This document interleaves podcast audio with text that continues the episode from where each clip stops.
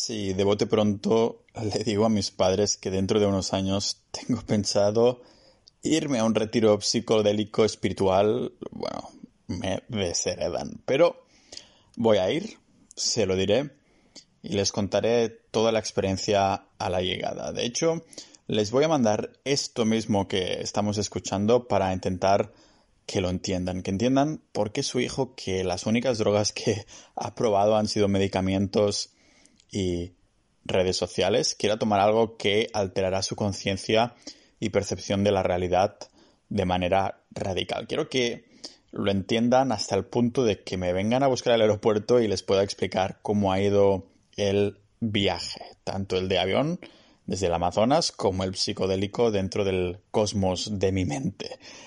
Que de alguna forma se interesen por lo que he visto, sentido y experimentado y que ojalá hasta lleguen a punto en el que, bueno, se pregunten secretamente qué experimentaría yo, ¿no?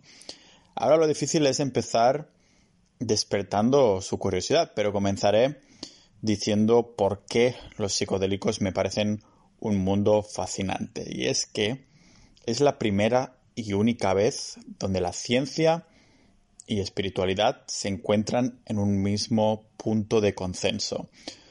Un consenso en, cuanto al desconocimiento sobre el misterio más grande de la humanidad, la conciencia. Para describirla en inglés se usa la palabra aware, mientras que en español no tenemos una palabreja específica y la intentamos definir como un estado de, eh, bueno, como de estar despierto, ¿no? De darnos cuenta de lo que pasa a nuestros alrededores. Unos alrededores que, por desgracia, son limitados cuando queremos prestar atención con todos nuestros sentidos y por esto la conciencia lleva un equipaje, una maleta de preguntas tanto para las personas más espirituales como para las más científicas y lógicas. Por ejemplo, por parte de la ciencia, los neurólogos y psiquiatras han uh, estado estudiando los efectos de las drogas psicodélicas en la, la, mejora a largo plazo de la salud mental de pacientes y para aquellas personas terminales que querían de algún modo dejar ir su miedo a la muerte. ¿no? Y por la parte de la espiritualidad también, después de una primera experiencia, la mayoría dice que han vuelto de ese, llamémoslo, viaje como mejores personas, más creativas, con sentimientos de joya y con vivencias que les han cambiado la vida de una forma totalmente positiva, ¿no? Lo que está claro es que las drogas psicodélicas no tienen nada que ver con las recreacionales, como la cocaína o heroína, pero automáticamente las ponemos en un eh, mismo saco cuando delante usamos la palabra droga. Una etiqueta que les queda mejor al alcohol, tabaco y medicamentos, sustancias que nos dejan en un estado atontado, dormido, como si la realidad de nuestros alrededores se apagara, perdiendo toda percepción de lo que pasa a nuestros alrededores. O sea que estas drogas recreacionales nos hacen menos aware, menos conscientes. Por otro lado, están los psicodélicos, unas sustancias que nos adentran en unos estados de conciencia que se representa en los dibujos animados con colores por todos lados, formas geométricas y pupilas dilatadas. No es casualidad que hoy en, día hayamos adoptado en nuestro lenguaje la expresión de flipar en, colar, en colores, ¿no? Joder, estoy flipando en colores, ¿no? Y es que como no va a sonar recreacional todas esas sensaciones, ¿no? Cómo se puede etiquetar estas sensaciones visuales de experiencias que cambian vidas más que los cursos que se anuncian en Instagram. Si solo son colores, ¿no? Solo son cosas auditivas y visuales.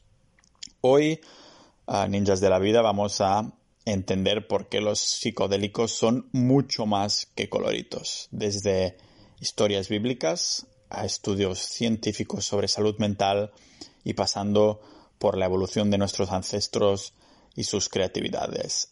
Esto son los psicodélicos, un recurso de exploración y expansión de la conciencia totalmente incomprendido y olvidado en nuestra cultura con un potencial de crecimiento tanto científico como espiritual que se nos escapa. Por esto, hoy intentaremos entenderlos un poco más aquí en el podcast multidisciplinar de Pau Ninja.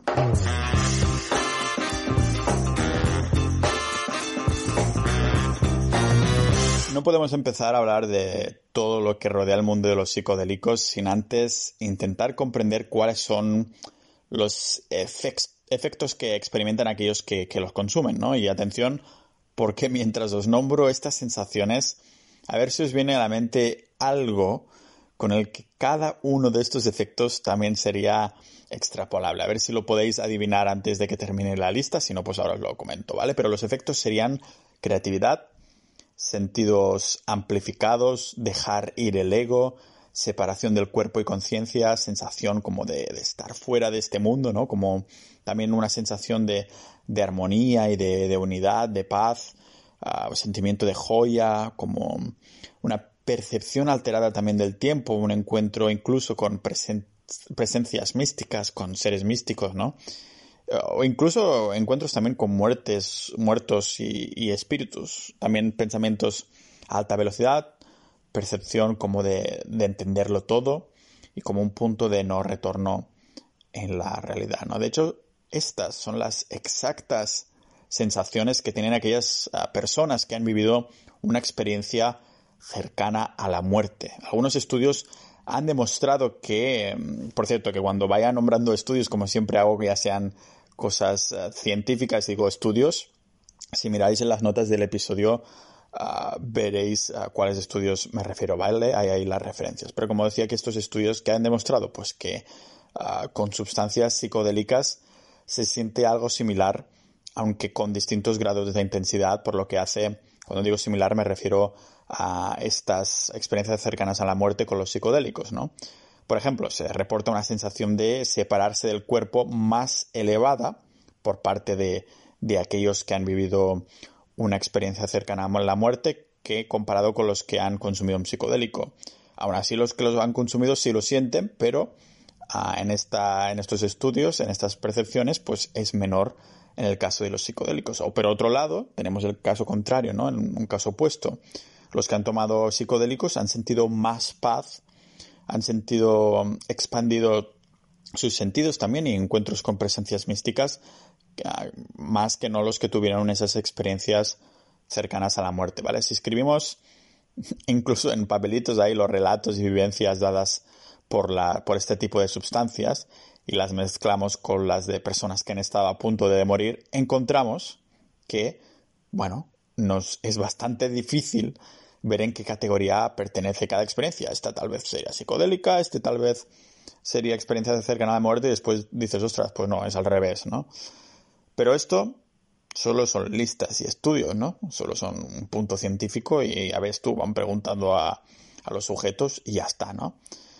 Es verdad que son papers científicos aburridos, pero que considero igual de interesante Ah, para mantener cierto grado de lógica para las mentes más escépticas que necesitan ah, que la ciencia se lo explique todo. Ya he dicho al principio en la introducción que lo fascinante de los psicodélicos es que la ciencia y la espiritualidad se dan la mano por primera y única vez. Así que no quiero hacerlo gravitar por un sitio por el otro, ni ciencia ni espiritualidad, ¿vale? O sea que quiero tocar un poco ambos argumentos en todos los puntos que voy a tocar en este episodio. Así que para mirar el otro lado de la moneda, pues recomiendo escuchar historias de los que han experimentado con drogas psicodélicas, ¿vale? Ya sean amigos, familiares, familiares, conocidos o hasta desconocidos por, por internet, ¿no? Yo os pongo algún ejemplo y es que no era ni nada más ni nada menos que el New York Times que hacía una recopilación de testimonios de de pacientes terminales que concluían que el consumo de psicodélicos les había pues ayudado a deshacerse del miedo a la muerte, ¿vale? De sentir paz interior y aceptación de su situación. Pero ojo, porque no estamos hablando de sentirlo solo cuando estaban bajo estos efectos, pero incluso a posteriori. Esto es lo interesante para mí, ¿no? Que lo que se ha vivido en este estado de conciencia es trascendente incluso después de salir de ahí, salir de ese estado, ¿no? Por eso mm, esas representaciones de, coloritos y formas geométricas que, hacen los dibujos animados solo son una pequeña parte visual de lo que se vive con esas sustancias. ¿Cómo lo describen los que están, los que han experimentado con esto, los que lo han vivido, ¿no? Para decirle así, pues Ah, para ponerte un ejemplo como oyente, ¿no? Para ponernos a todos un ejemplo. Imagina que tu ego se disuelve, que te sientes uno con el universo y de pronto el, el, césped del, por ejemplo, del prado en el que estás, un césped al que nunca habías prestado atención, ahora es más verde que nunca, más ah, real, ¿vale? Te acercas un poco al suelo incluso para, para estar más cerca, para sentirlo bien lo que estás experimentando y, lo sientes, sientes que está vivo, de algún modo experimentas personalmente que este césped forma parte de, de, la tierra y de ti. Lo mismo pasa con los árboles y todos los que estás viendo, ¿no? Porque en el caso de estos árboles, de esas plantas, están conectados al suelo donde tú también estás. Aunque tú, tú como tal, como tú, no existes. Porque todo sois uno. Sientes una sensación de joya, de amor y de, unidad que nunca antes habías vivido. Imagina que incluso se te aparece una entidad divina o mística, una revelación que con solo algunas palabras te dice algo totalmente trascendente para ti. Te habla en pocas palabras de, tu vida, de tu pasado y hasta de, tu futuro, a veces sin palabras, solo te lo transmite, ¿no? Y de, te, habla de todo esto, del pasado, presente y futuro de una manera muy personal y de tu propósito en la Tierra y la verdadera naturaleza del, del universo. Te ayuda a entender cuál es la mejor versión de ti mismo a la que puedes aspirar en tu día a día, ¿vale? Sientes de pronto que lo entiendes todo y aún así no lo puedes explicar con palabras. Bueno, normal que muchos etiqueten este tipo de experiencias como renacimiento, ¿no? Y entiendo que todo esto pueda sonar hasta poético, romántico, pero pensad que, al igual que aquellos que han nadado con ballenas, saltado en paracaídas, flotado en el espacio, te lo pueden explicar, pero no se puede comparar con vivirlo. Y si has tenido la oportunidad de probar algo de estas cosas, de estos ejemplos, cuando lo vives dices, ah, ahora lo entiendo, no, no, no lo puedo terminar de explicar, no le puedo poner palabras. Y estas vivencias, como pasaba en la parte lógica y científica, se sienten durante los efectos psicodélicos, pero tienen esa trascendencia a posteriori, que es lo que hace estas sustancias interesantes. Y así que ahora imagínate que experimentas todo esto que acabo de decir y sales de, sus efectos de ese estado de trance? ¿Etiquetarías de real lo que acabas de vivir?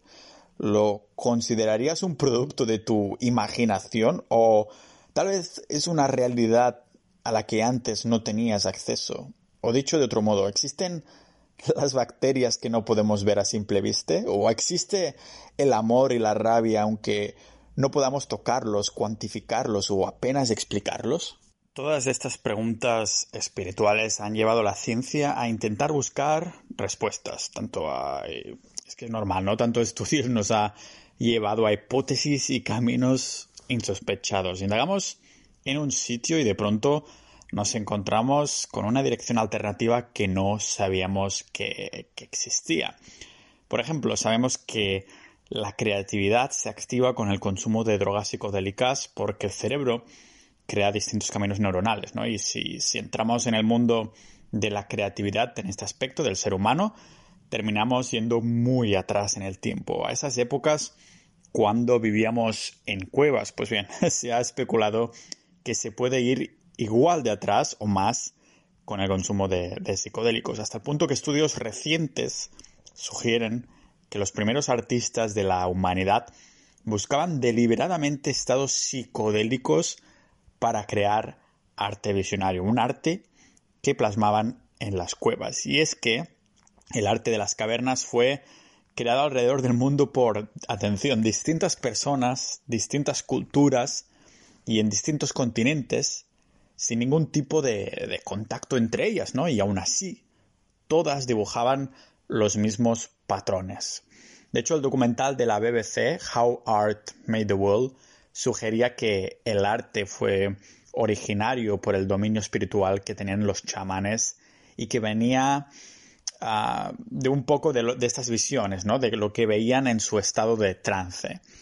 Y tanto este documental como los estudios académicos a los que hacía referencia o algunos artículos intentan responder por qué se parecen tanto algunos artistas de las cavernas con los también con los sujetos de los papers de, investigación ¿no? de psicodélicos que se hacían en los años 60 después de descubrir el LSD y todo ese mundo uh, psicodélico ¿no? y para ir más al fondo de esto me compré el libro de Supernatural del autor Graham Hancock aunque confieso eso sí que siempre lo dejo a medias cuando intento retomarlo porque es un tochaco súper bien documentado, tanto con texto como con fotos que dan que pensar. Por ejemplo, se, pensaba que el arte era una respuesta, un subproducto que salía de la cultura y sociedad. Pero ahora hay una pregunta que no parece tan loca. ¿Y si fuera al revés? ¿Podría ser que el, que el primer arte fuera creado bajo los efectos psicodélicos y la necesidad de expresarlo y explicarlo generara como producto el desarrollo de la cultura?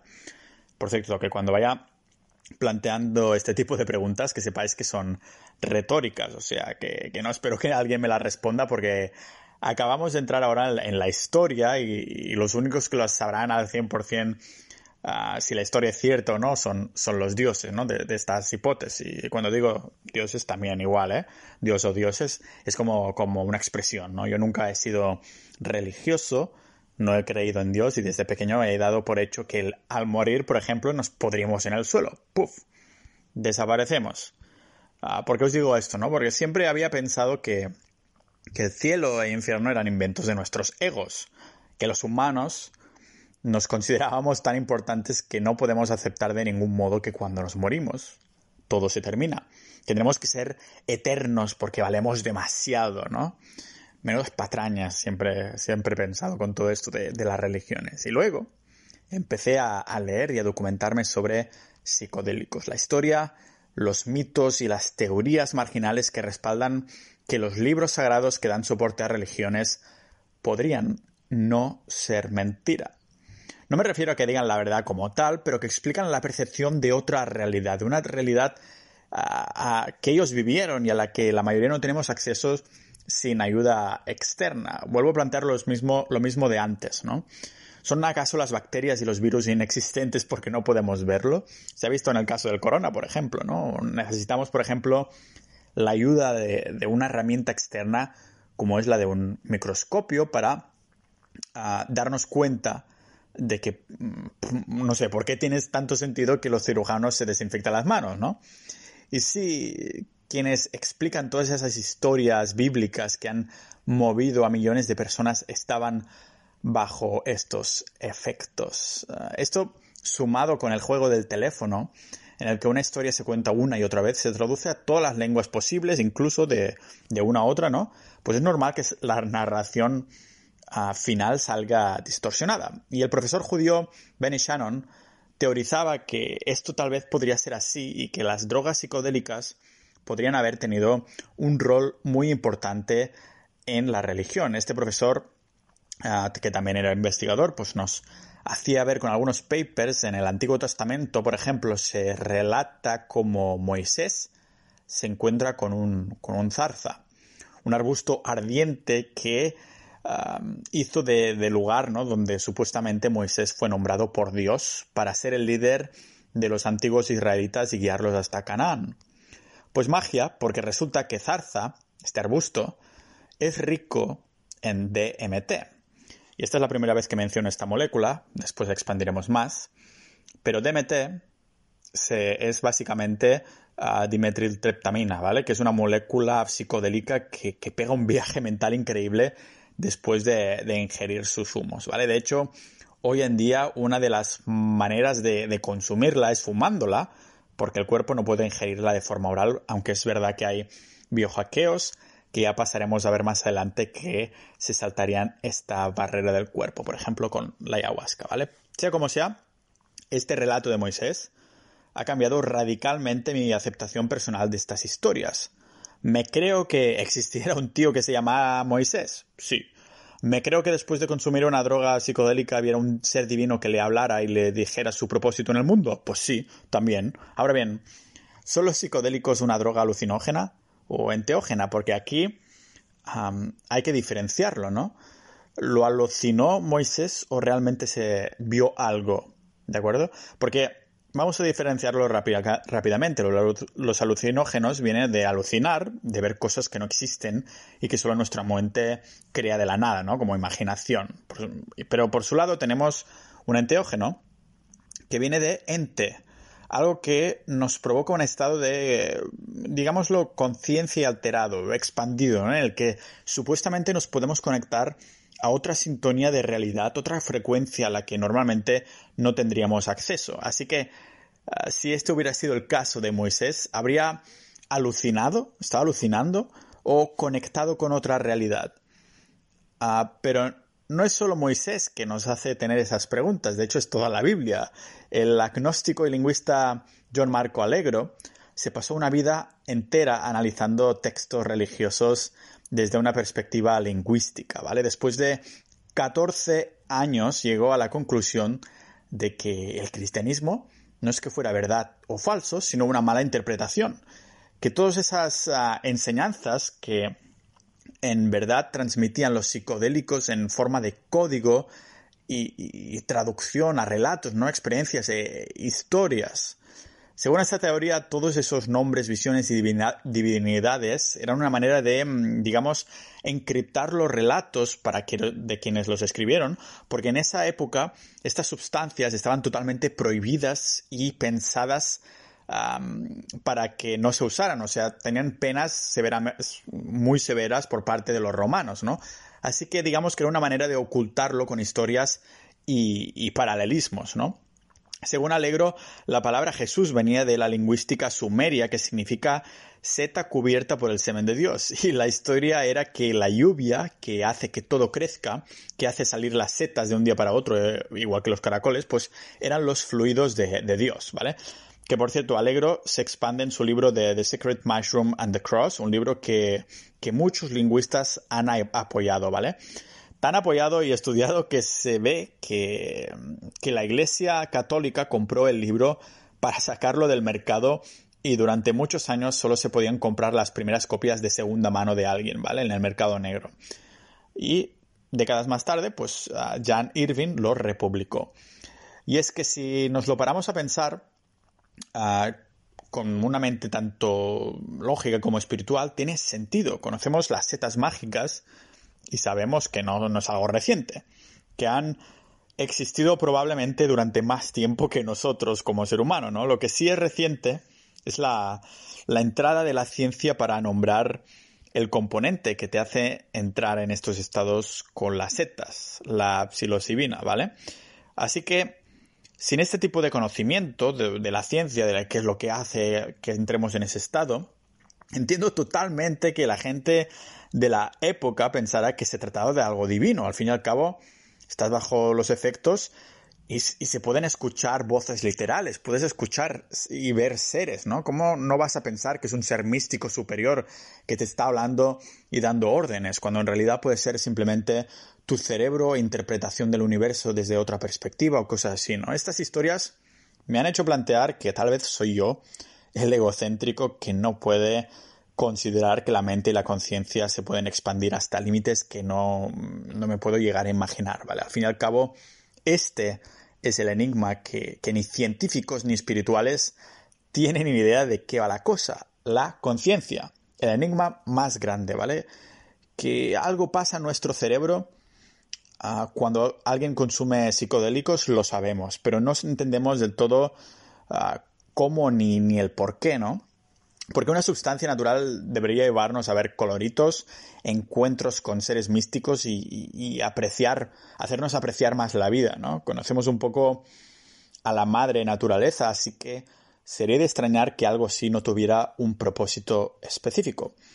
Para que haya un propósito, la naturaleza genera un trato win-win. El propósito de las setas es fácil. Como en todas las especies, tiene una meta final que es reproducción, ¿no? Y, esparción de las esporas porque, bueno, te comes unas setas, se dejan migas o partículas por ahí en otro lugar y a multiplicarse. Pero ahora nos queda saber cuál es la motivación y el propósito del que los consume, ¿no? De aquí sale, por ejemplo, la teoría del mono dopado, que intenta Ah, por, cierto, monodopado suena mucho más cool que la versión en inglés que se llama Stone Ape Theory, ¿vale? Suena bastante más, más fumada, pero bueno. No deja de ser una, una, hipótesis marginal, pero que por cierto está muy bien documentada y se está expandiendo como en estas cosas así, ¿vale? Que toman yo creo que años. Pero más que nada esta teoría del monodopado intenta responder a esa a esta pregunta de, con la hipótesis de de que nuestros antepasados se encontrarían con plantas ricas en estas dos partículas que hemos comentado, uh, dimetiltriptamina, me sale un, un con las palabras, dimetiltriptamina y psilocibina, ¿vale? Estas dos moléculas psicodélicas y que, bueno, que el consumo ah, de estas moléculas psicodélicas pues pegaría una expansión cerebral de posibilidades para nuestros ancestros que tal vez explicarían el salto cuántico que la conciencia humana, ah, bueno, en el que el cerebro de nuestros antepasados se duplicó en un periodo de solo 200.000 años, ¿vale? Una expansión sin precedentes y eso sí, en la escala relativa de lo que son 200.000 años en cuanto a multiplicación cerebral, claro. Indagando más, pues también he encontrado algunos estudios de investigación que nos han demostrado con la psilocibina que encontramos esta, esta, partícula, la psilocibina, se encuentra en muchas setas mágicas y es una, una forma distinta de respuesta al miedo, ¿no? Se, crean distintas vías neurológicas al encontrarnos con, con, amenazas, o sea que se interpreta el miedo de una forma distinta cuando estás bajo estos efectos o incluso después. Pero digamos que estos psicodélicos no solo crean coraje, también empatía y creatividad, como ya hemos visto en el arte de, las cavernas. Y seguro que os suena de artistas que se meten microdosis, que no es nada más ni nada menos que un consumo muy reducido de psicodélicos para que no se pongan a, flipar en colores y ver cosas, pero que les despierta, centra y aumenta las capacidades creativas, ¿vale? Estas ah, microdosis ya han demostrado ser no adictivas y seguras siempre y cuando, por ejemplo, no se, no se tengan trastornos psicóticos, ¿vale?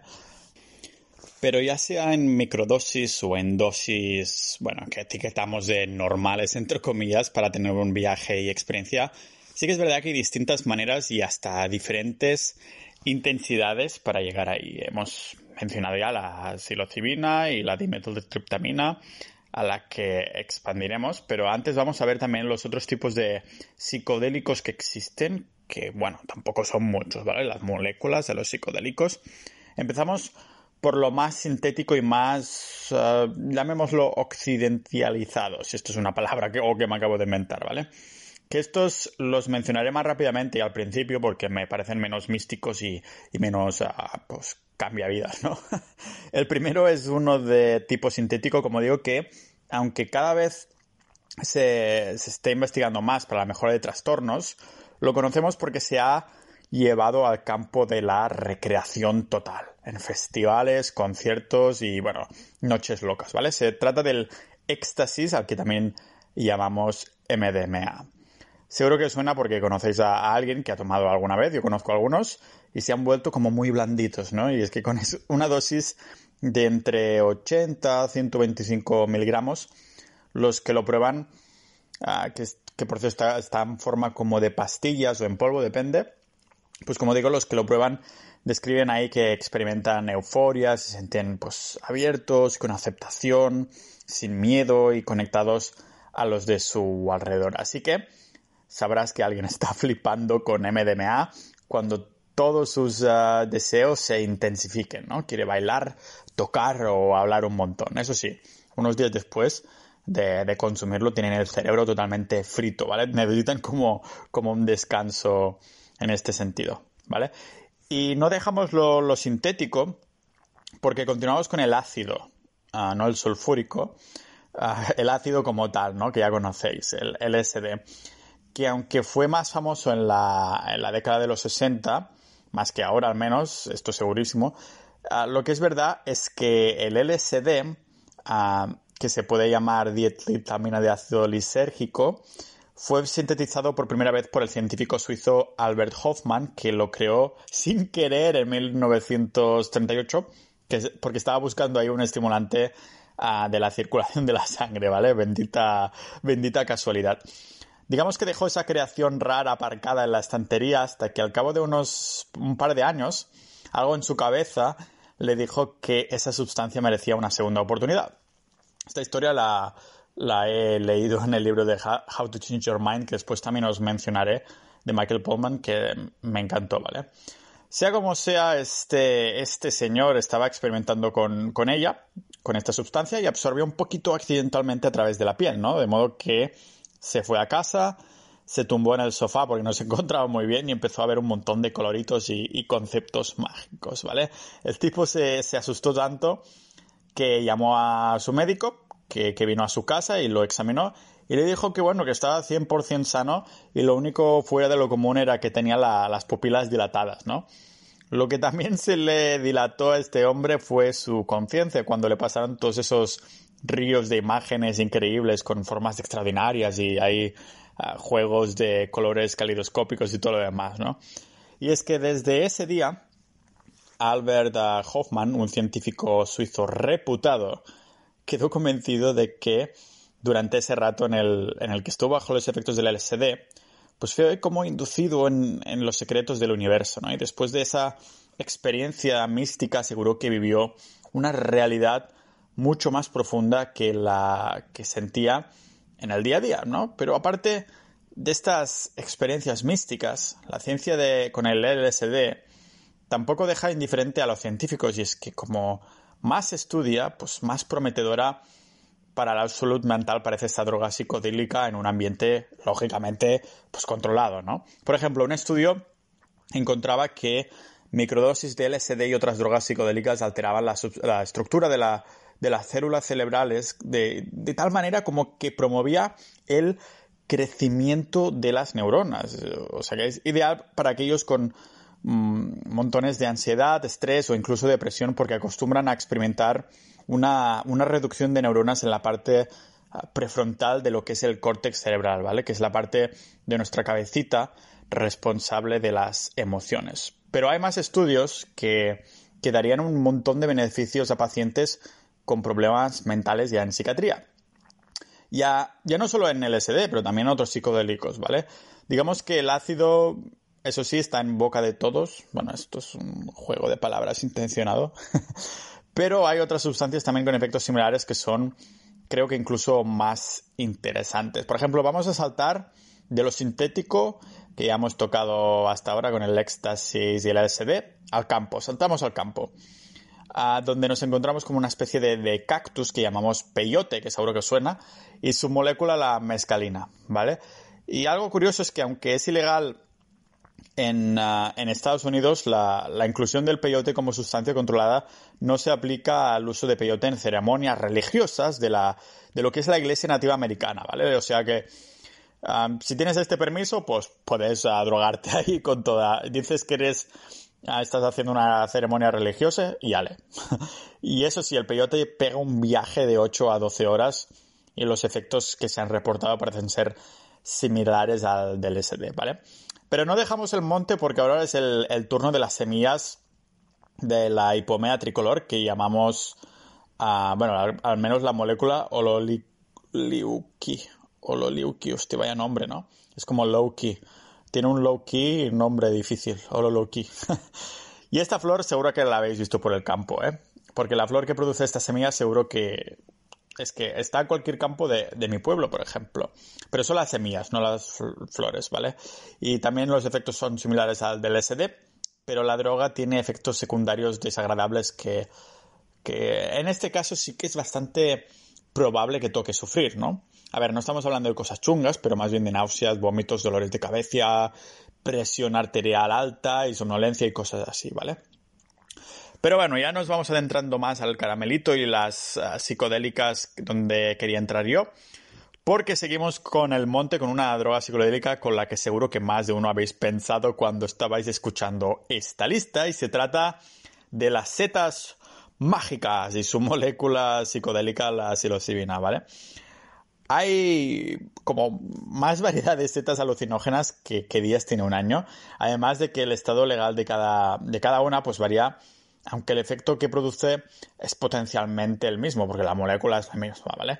Y algo que nos muestra, ah, digamos, este desconocimiento, ¿no? Lo poco en serio que se toman eso por parte de las autoridades para querer indagar más en, este, en este mundo. Y es curioso que muchas de estas setas mágicas puedan crecer en el bosque de, al lado de casa o encima de una mierda de una vaca del monte. Va en serio, es que es así. Pero aquí tenemos que dar otra nota de, cautela porque aunque tenga, tengan estas setas el componente de la psilocibina no significa que sea el único componente. Y si, si hay tantas setas, pues ¿qué te vas a esperar? ¿no? Algunas pueden llegar a ser muy tóxicas, hasta venenosas, siendo ah, letales y haciéndonos amochar, ¿vale? Así que ante el desconocimiento mejor ir a un experto o simplemente no hacer nada, ¿vale?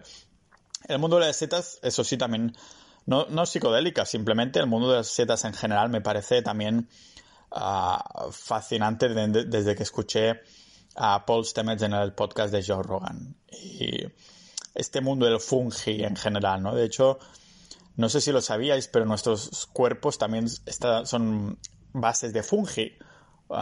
Estamos hechos de... somos fungi, más que nada. Somos setas, ¿vale? y otra curiosidad en este, en este mundo pues que el fósil más antiguo del mundo tiene entre 900 y 1000 millones de años y es una seta. Fue encontrado en área, una área ártica de Canadá y la, la llamaron con un nombre que es súper fácil de pronunciar, como siempre, que es Urasfaria giraldae o algo así, ¿vale? Pero la relación de las setas alucinógenas mágicas con la historia puede ir mucho más atrás ah, con una teoría que os comentaré un poco más adelante bueno, ya la habéis visto un poco, pero me gustaría hacer algún episodio. un episodio específico sobre estas teorías que he mencionado al principio, ¿no? Ya te digo que entraremos un poquito más en ella. De hecho, vamos a terminar ya la lista y me indagaré un poquito más en esta, en esta molécula y es la dimetiltriptamina o la DMT, ¿vale? Que la terminamos así porque creo, como digo, que es el psicodélico más interesante. se trata, lógicamente, de una molécula que, bueno, si el ácido era creado sintéticamente, el DMT también lo puede ser, pero originariamente se encuentran unas cuantas plantas y no solo eso, sino que también la produce el cuerpo humano de forma natural. Y es una de las cosas que me llama más de, la atención del MT, ¿no? Y, también su historia y misterio y consumo a su alrededor. Y es que no puedo hablar de DMT sin antes tocar la ayahuasca donde la encontramos presente. La ayahuasca, ¿no? Eso sí suena. Y es que en el lenguaje indígena significa la soga unificadora del mundo de los vivos y los muertos. Así que es normal que los españoles conquistadores lo tacharan de una obra del diablo cuando se encontraron con este té en las tazas de los indígenas. Porque sí, se trata de una bebida tradicional del Amazonas que tiene una particularidad muy especial, aparte de contener DMT, claro, y es que se puede beber. Muy bien, Pau, una bebida que se puede beber, qué interesante. Pues sí, que se pueda beber es interesante porque resulta que si se consume DMT tal cual, de una manera oral, el cuerpo la inhibe, vamos, que hay cero efecto. Pero de algún modo, desde hace miles de años, la gente del Amazonas tiene esa receta de, té mágico, ¿no? Para, para hacer ayahuasca.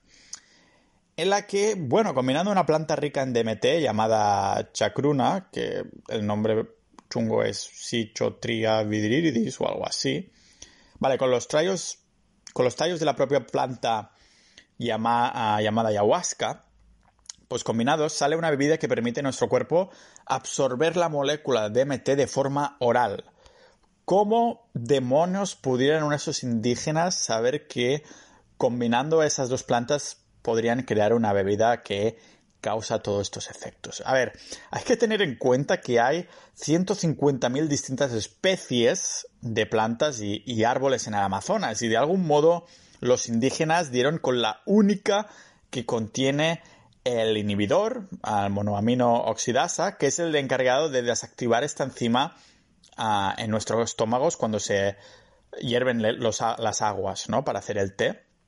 De hecho, la evidencia más reciente ponía una fecha de más de mil años a los restos de, del primer ritual de ayahuasca de la historia, aunque podría ser que fuera mucho más años atrás, porque hay una leyenda entre los chamanes del Amazonas, una leyenda que dice que no se la inventaron ellos, sino que este conocimiento fue transmitido a su gente por unos seres. Algunos de los chamanos los llaman espíritus, otros los llaman humanos muy sabios. El caso es que se trataba de un grupo de personas que tenían conocimientos ah, superiores, ¿no? Que les enseñaron cómo hacer este té y hace miles y miles de años, ¿vale? Bueno, ya conocéis mi afán por la historia misteriosa y la teoría de las civilizaciones supervivientes que siempre predico. Y es que no puedo encontrar, ah, ah, evitar encontrar paralelismos con esta leyenda y sus fechas, ¿vale? Podría ser que quienes transmitieron estos conocimientos fueron una de las tribus supervivientes al último cataclismo. Pero hoy esto va de drogas psicodélicas, así que no vamos a tomar el camino de la historia, leyenda y mito, pero el de la ciencia actual, ¿vale? ¿Qué nos dicen los estudios y cómo se diferencia el DMT de las otras drogas psicodélicas que hemos visto?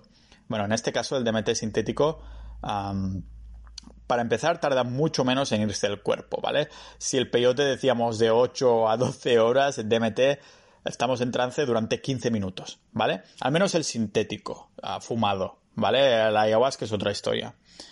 Pero además, otra diferencia es que si el ácido fue. Mm, el SD fue creado sintéticamente, DMT tiene una historia muy interesante porque, para empezar, nuestro cuerpo lo puede generar de forma natural, como decía. Al principio se pensaba que esto de que el cuerpo cree un estado psicodélico de forma natural era un cuento chino.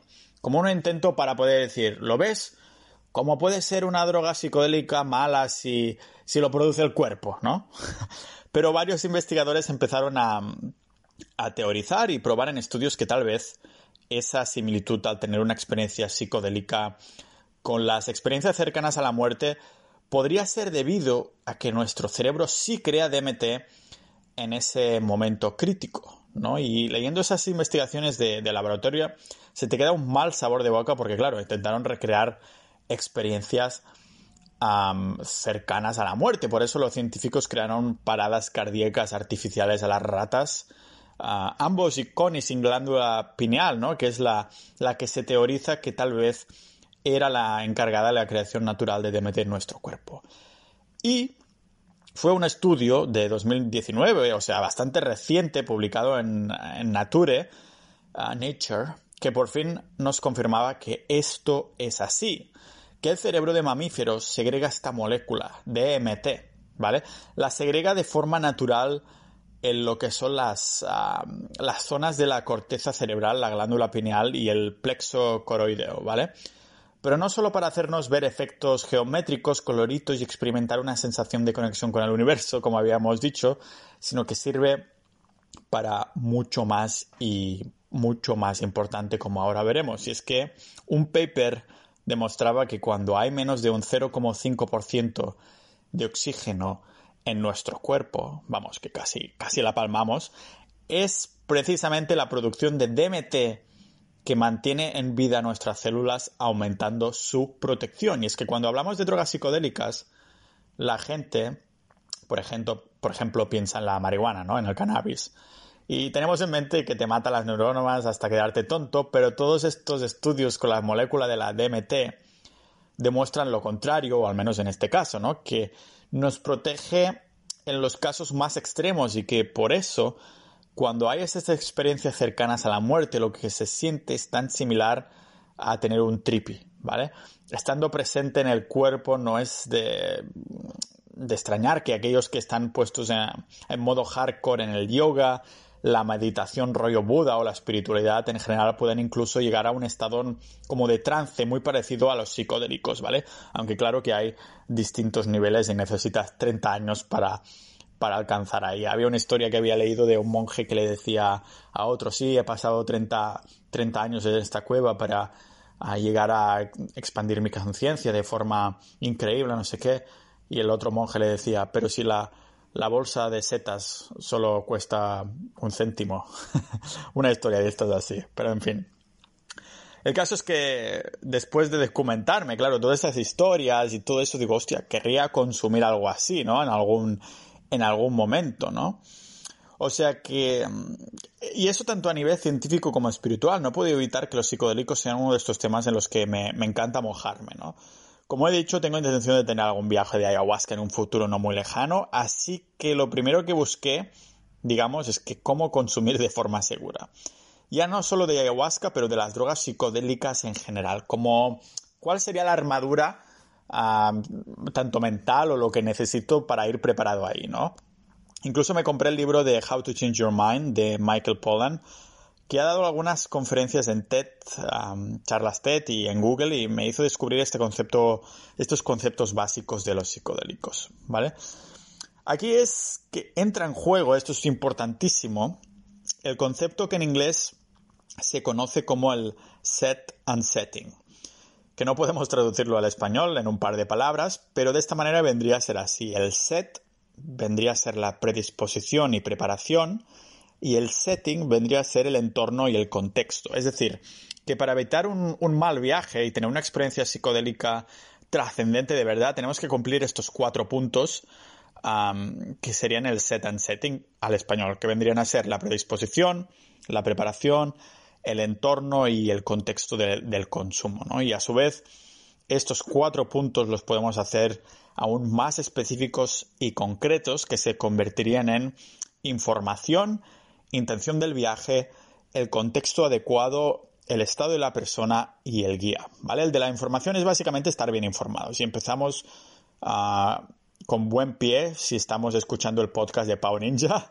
significa que hemos abierto una puerta para hacernos muchas preguntas interesantes e indagar más. Pero básicamente yo resumiría el apartado de información en documentarse, conocer personas que han vivido este tipo de experiencias y sepan de esto, y ser conscientes de lo que se va a hacer. Digamos que tomar esas sustancias no, no es el tipo de, pues, de actividad que vayamos a hacer de forma espontánea, ¿vale? Aunque esto se venda muy bien requiere saber bien los potenciales efectos que, nos va a producir, conocer su historia, de dónde vienen los psicodélicos y básicamente estar convencido que este conocimiento nos servirá para llevarlo a la práctica y entender mejor lo que, lo que vamos a vivir en esa experiencia, ¿no?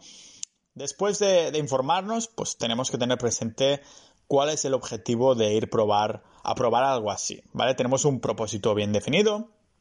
También eso acostumbra a ser un, como un deseo ¿no? de, búsqueda interior que puede tomar muchas vertientes. Por ejemplo, cuando leía el libro de Supernatural, el autor, Graham Hancock, comentaba que él tenía un asunto sin resolver ah, con su padre que había muerto hace hacía pocos años, ¿no? Aparte de esto, pues también hay que tener cierto coraje para enfrentarnos a lo desconocido, porque no sabemos en qué mundo seremos transportados y lo que vamos a ver, ¿no? Pero siempre se recomienda estar abierto a lo que haya. Por ejemplo, se dice que si hay una puerta que, hay que abrirla, ¿no? Que hay como que rendirse a la experiencia. Pero es verdad que dentro de esta intención también está el hecho de dejar ir las expectativas que tengamos en cuanto al viaje, porque tal vez hemos leído un montón sobre lo que han experimentado otros y empezamos a querer a propósito que nuestra experiencia psicodélica se asemeje a algo específico. Así que no, hay que dejar ir, ¿vale? Y aparte de esta intención, pues también entra en juego el, contexto, el contexto adecuado, para decirlo así. Así que, bueno, necesitamos, digamos que unas condiciones idóneas para realizar el, propósito específico que comentábamos antes, ¿vale? Y en esta, en esta mm, abanico entra el lugar adecuado donde lo consumiremos, al lugar, en qué sitio, ¿no? La compañía idónea también o incluso la, elección de un día específico. No es de, hostia, hoy vamos a hacer un psicodélico. No, no, es tal día, tal hora, pocas luces, con tanta gente, cierta gente o en estas condiciones, ¿vale? Y de hecho, es que la mayoría de malas experiencias que he leído en el consumo de este tipo de drogas ha sido con personas que no estaban en un contexto que no tenían digamos que el contexto en el que estaba no tenía nada que ver con un viaje espiritual, ¿vale? Imagínate querer llevar esto, mm, estos efectos a un laboratorio, estar rodeado, yo qué sé, de tus enemigos, de Voldemort, lo que sea, ¿vale? Finalmente, mm, antes de entrar en el último, tenemos el estado en el que nos encontramos nosotros. No me refiero al estado español, pero al estado emocional al que nos encontramos. Básicamente, vendría a ser estar abierto, pero también ser tolerante a lo que se va a vivir. Y de la literatura psicológica que he leído al respecto, un aspecto muy interesante de, ese estado de psiconauta. psiconauta es como se llama, es el concepto, la definición, la, la palabra que se usa para llamar a los que exploran los psicodélicos a nivel práctico, ¿no? Y es que este ah, psiconauta que se prepara para un viaje de los trascendentes con plantas sagradas, es que, esto lo he leído en la literatura psicológica, es que se recomienda, atención, que sea de mediana edad. Es decir, que cuando se tienen 30, 40, 50 años o más, eh, es cuando se saca más jugo a este tipo de experiencias, ¿vale? Y con especial énfasis a los 40, arriba y abajo, que digamos que es lo que mm, ah, me ha hecho un poco a mí decidir ah, que se diría una buena fecha para consumirlos. Y dices, ¿por qué cuando cumpla 40? Pues porque el cerebro es maduro y es una experiencia como... Mm, no sé, que de algún modo puede ayudarnos a direccionar el resto de vida que nos queda después de este viaje, ¿no? Al fin y al cabo, nos encontramos justo a la mitad de nuestras vidas con, con 40 años, ¿no? Al menos si tenemos en cuenta la media de, vida del Estado español. ¿vale? Pero mm, aunque creamos que podemos pilotar nosotros solos, siempre será mejor tener, eso sí, un conductor que sepa lo que hace o que al menos esté ahí para asistir, ¿vale? Se trata de la figura del chamán o facilitador o acompañante o incluso psicólogo o amigo experimentado, lo que sea. Que esa persona que sabe mucho del tema y que no va a ingerir nada mientras nosotros estemos en trance, pero además, aparte de vigilar nuestros alrededores, también nos, digamos, acompañará en el viaje espiritual, pero desde la realidad que conocemos. Por ejemplo, si le decimos, ve una puerta, pues que no, nos guiará diciendo, ábrela, o cómo te encuentras, ¿no? ¿Qué, ¿Qué, sientes o qué ves? Y es que aquí hay que recordar que no, que no se pierde la conciencia, nuestras realidades chocan, pero no es que el resto del mundo desaparezca, seguiremos estando en contacto con las personas que están ahí, aunque estemos bajo los efectos de estas ah, sustancias, ¿vale? Sustancias que nos producen efectos alterados de conciencia que nos acercan un poquito, ya no al, conocimiento, pero a la aceptación del desconocimiento, que creo que es bastante importante y que lo, es una dosis de algo que nuestros egos necesitan, ¿vale? A la aceptación de Mm, nuestros alrededores y a unas visiones que podrían ser más realidad que incluso, que incluso lo que vemos a diario, ¿no? Y es que aquí entramos en estas preguntas, ¿no? ¿Es el cerebro una especie como de generador de energía que cuando deja de funcionar todo se termina? ¿O, al contrario, es como una especie de aparato de televisión que, que interpreta una señal externa? ¿Es esto o es el cerebro el generador, pero la conciencia es la señal del televisor, ¿no? Que, cuando el televisor deja de funcionar, la señal sigue igualmente. Es, salen muchas preguntas aquí, ¿no? ¿Es nuestra conciencia mm, eterna? ¿Cómo explicamos el enigma de la mente y sus, y sus conexiones, visiones y sueños premonitorios que todos hemos experimentado alguna vez? ¿O es todo pura casualidad, ¿no? Intentaremos ir respondiendo esto por aquí, en este podcast, aunque seguramente terminaremos aún con más preguntas.